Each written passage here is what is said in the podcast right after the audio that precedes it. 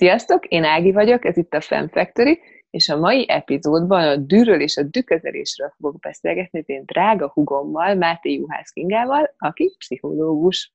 Come and fly away with me. Come and fly away with me. Isten hozott Kinga a csatornámon, nagyon-nagyon örülök, hogy végre sikerült összehoznunk ezt a beszélgetést. Szia Ági, sziasztok! És akkor vágjunk is bele a közepébe.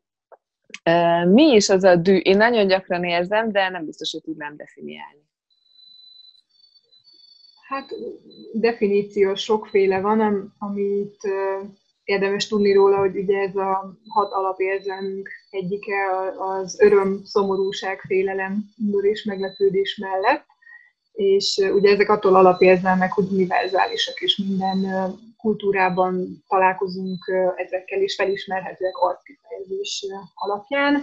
Azt gondoljuk, hogy, vagyis ennek kommunikációs funkciót tulajdonítottak, tehát nyilván, hogyha mondjuk a dű jeleit látjuk valaki arcán, akkor támadó viselkedésre számíthatunk tőle. Nyilvánvalóan a szocializációnk ezt már valamennyire felülírja, illetve nyilván a, a bűt valami kiváltja, tehát ez nem olyan, mint az éjség vagy a szomjúság, hogy mindenképpen bekövetkezik idővel, hanem lehet, hogy látszólag nem történt semmi, mert csak a fejünkben zajlott valamiféle történet, de azért gyakrabban valamiféle külső kiváltó van annak, hogy bűbe gurulunk, valamilyen frusztráció, amikor nem érjük el a célunkat, vagy elővételezzük, hogy nem az fog történni, amit szeretnénk.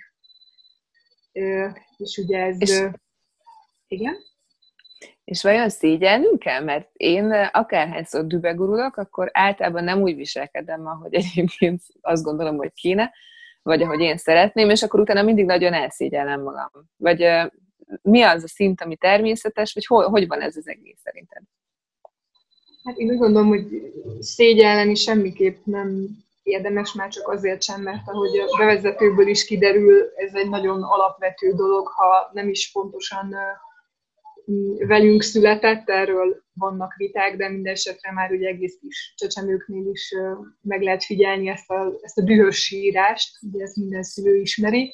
Tehát én úgy gondolom, hogy ha valami ennyire természetesen a, a részünk, akkor az nem nem lehet egy szégyenletes dolog, nyilván egyáltalán nem mindegy, hogy mit kezdünk ezekkel a, az indulatokkal, vagy az ebből adódó hajtóerővel, hogy ezt hogyan fogjuk le reagálni, és hát ugye gyakran ez a szülőknek is nehézséget jelent, amikor először találkoznak azzal, hogy a gyerekükben kifejlődik az akarat, és ugye dühös lesz, hogyha valami nem úgy történik, ahogy szeretné, és valahogy bennünk van, nehezen tudunk ezzel mit kezdeni, mi magunk is, így aztán a, a gyerekekben is próbáljuk ezt valahogy le, le, legátolni, lekorlátozni, mert veszélyesnek tartjuk, noha szerintem ennek nincsen valós alapja. Hát ez biztos, hogy, hogy én mióta anya vagyok, azóta azóta van ezzel igazán problémám, hogy hát amire utoljára vissza tudok emlékezni, hogy így annyira dübe gurultam, hogy, hogy olyat csináltam, amire nem voltam büszke, azt nem 16 évesen volt, arra nagyon emlékszem.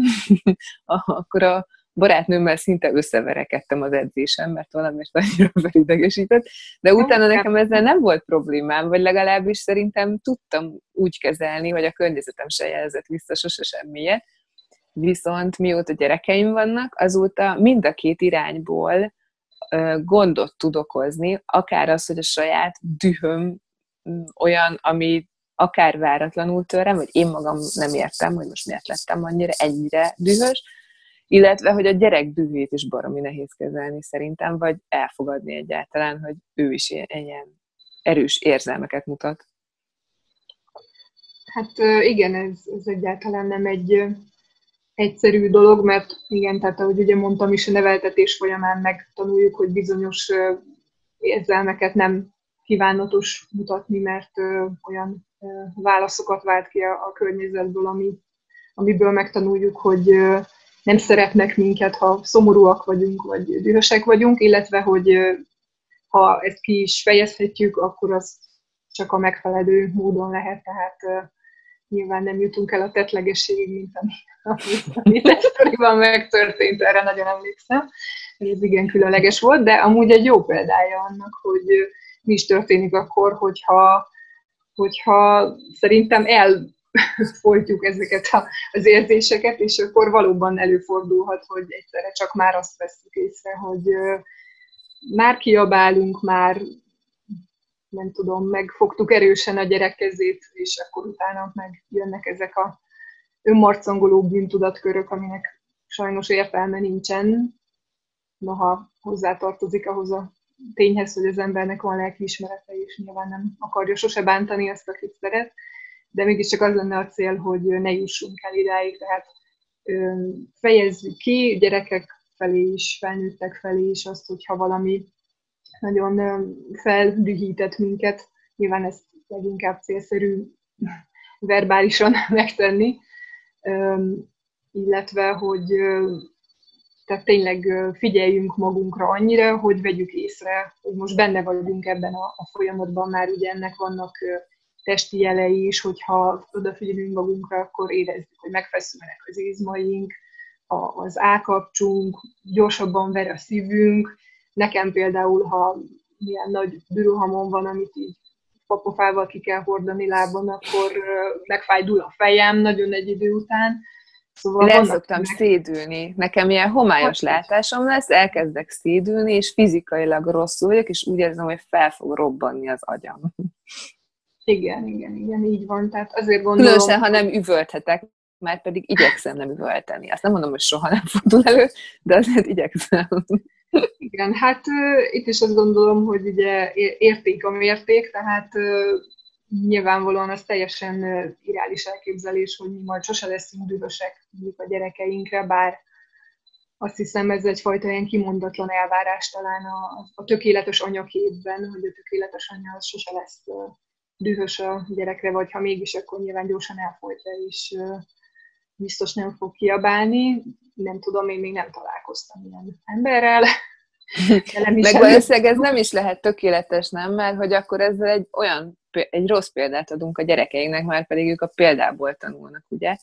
Tehát, hogy inkább azt kéne nekik megtanítanunk a saját példánkon keresztül, hogy hogyan lehet úrá lenni ezen, hogy hogyan lehet levezetni, vagy hogyan lehet kezelni, és akkor térjünk is át oda, ami remélhetőleg nekem is, meg a, a csatorna nézőinek is segítség lesz, hogy, hogy milyen olyan gyors megoldások vannak, most függetlenül attól, hogy mi váltotta ki, tehát hogy mi az alapszituáció, amit ö, alkalmazni tudunk annak érdekében, hogy ne fajuljon el a dolog, és mi megnyugodjunk.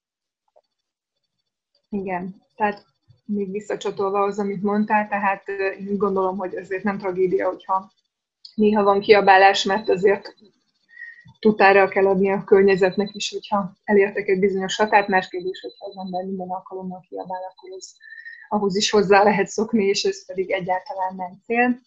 Na de, ugye, hogy jön ez, a, ez, ez az érzés, és már észrevettük, hogy mi történik velünk, Ugye ez egy nagyon beszűkült állapot, és ilyenkor csak azokat a dolgokat fogjuk észrevenni, ami még inkább tüzeli ezt az érzést bennünk, és ilyen gondolat folyam meg majd a fejünkben. És hogyha mondjuk jogosnak érezzük ezt a haragot, akkor annál is inkább kicsit úgy még lehet, hogy megdagonyázunk benne, ezt mindenképpen el kéne kerülni.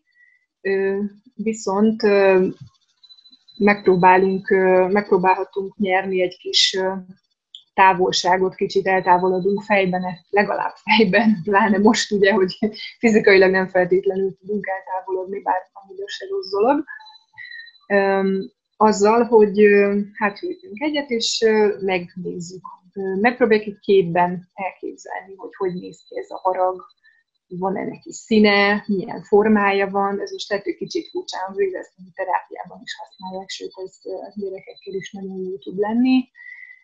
Tudatosíthatjuk azt is, hogy ez egy pillanatnyi dolog, elmúlik, ez nem egy ilyen végtelen érzés, ami ennek abban a pillanatban megéljük, illetve vannak ugye különféle önnyugtató technikák, nekem az egyik személyes kedvencem a légző gyakorlatok, Nyilván egész egyszerűen azt is lehet csak, hogy mély levegőket veszünk, de vannak különböző változatai is, például amikor, amikor három számolásig belégzünk, ötig kilégzünk, vagy éppen ugyanezt 7-11-es arányjal csináljuk, ez, ez akkor is nagyon jó, hogyha szorongunk például, vagy egész egyszerűen bármilyen ilyen fizikai izgatottság jelét veszük észre magunkon, ezt, ezt én is alkalmaztam már. Ez egy nagyon jó dolog, illetve amúgy, ha van rá lehetőség, akkor persze mondhatjuk is, hogy hát én most nagyon dühös vagyok, szükségem van arra, hogy egy kicsit megnyugodjak, és el tudunk menni, akkor akár a sport, van, akinek mondjuk egy jó kis mérges porszívózás is tud segíteni abban, hogy levezess. Ilyet is hallottam már, hogy valaki amikor neki el düböl takarítani, meg pakolni. És ez is segíthet abban, hogy levezessünk valamit ebből a feszültségből. A sporttal maximálisan egyetértek, azt, azt én folyamatosan tapasztalom.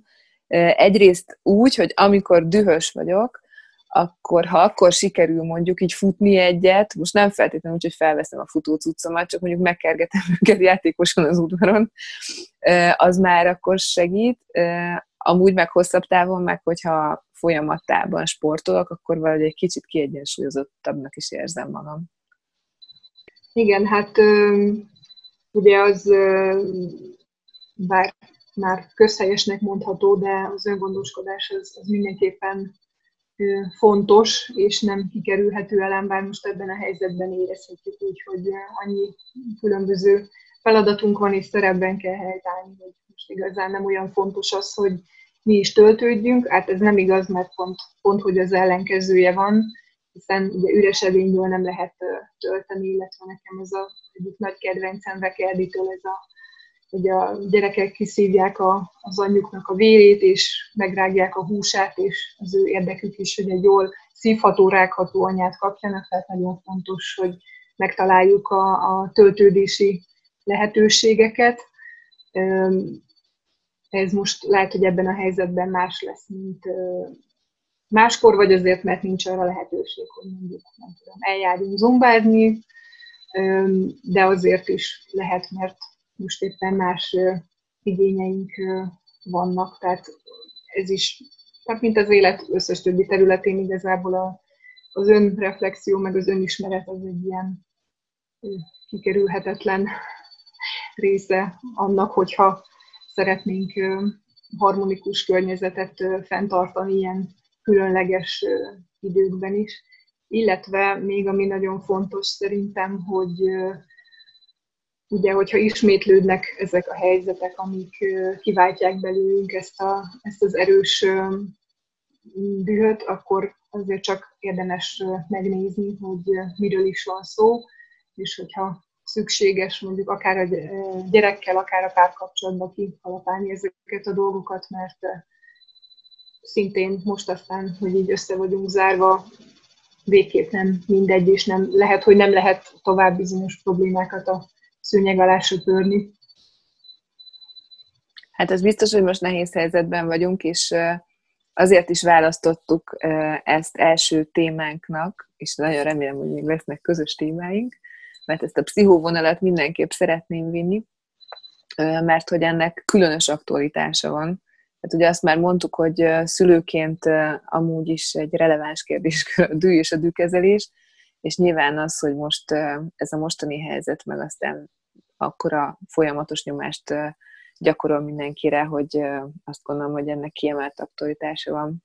Mm, még azt szeretném megkérdezni tőled, hogy ha mégsem sikerül úgy, ahogy szerettük volna kezelni a dühünket, és tényleg üvöltözünk egyet, vagy olyat csinálunk, amire nem vagyunk büszkék, akkor, akkor esetleg utána lehet enyhíteni ennek a következményeit, vagy hogyan járjunk el most a gyerekekkel szemben, gondolom.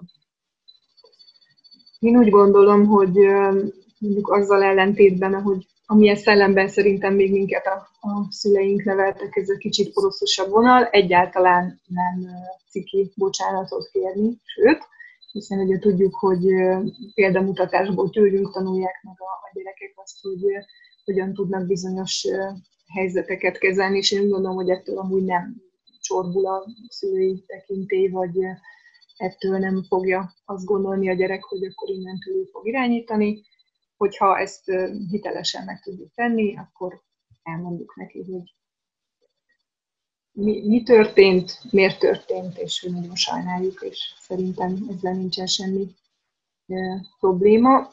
Persze nyilván jobb nem eljutni oda, mert ugye az összezavarjuk a viselkedésünkkel a gyereket, pláne hogyha számára látszólag a semmiből érkezik egy ilyen e, nagy kirohanás, de én úgy gondolom, hogy abszolút ez a megfelelő módja a mentésnek. Igen, én, én szoktam egyébként bocsánatot kérni, és akkor mindig olyan cukig mondja a nagyfiam, hogy ó, ugyananya, semmi baj, de csak egyszer lehet butáskodni, mert másodjára már nem szabad. De tényleg szerintem jó dolog a bocsánatkérés, meg hát ezzel is egy plusz példa a számukra, hogyha viszont rosszat csináltál, akkor meg várnád a következményeit, nem? Tehát, hogy ne csinálj úgy, mintha ez neked meg nem engedve. Igen. Nagyon szépen köszönöm, Kinga, hogy rendelkezésre álltál, és fel tudtuk venni ezt a videót. Remélem, hogy tetszeni fog a nézőknek is. És mindenkinek kitartást, jó egészséget, iratkozzatok fel a csatornára, és lájkoljátok, hogyha tetszett, és szeretnétek további ilyen pszichológiai témájú interjúkat is, mert én nagyon szeretném, hogyha meg tudnánk valósítani. Köszönöm még egyszer, Kinga. Szia, sziasztok! Köszönöm én is. Sziasztok, nézzétek a csatornát! Sziasztok!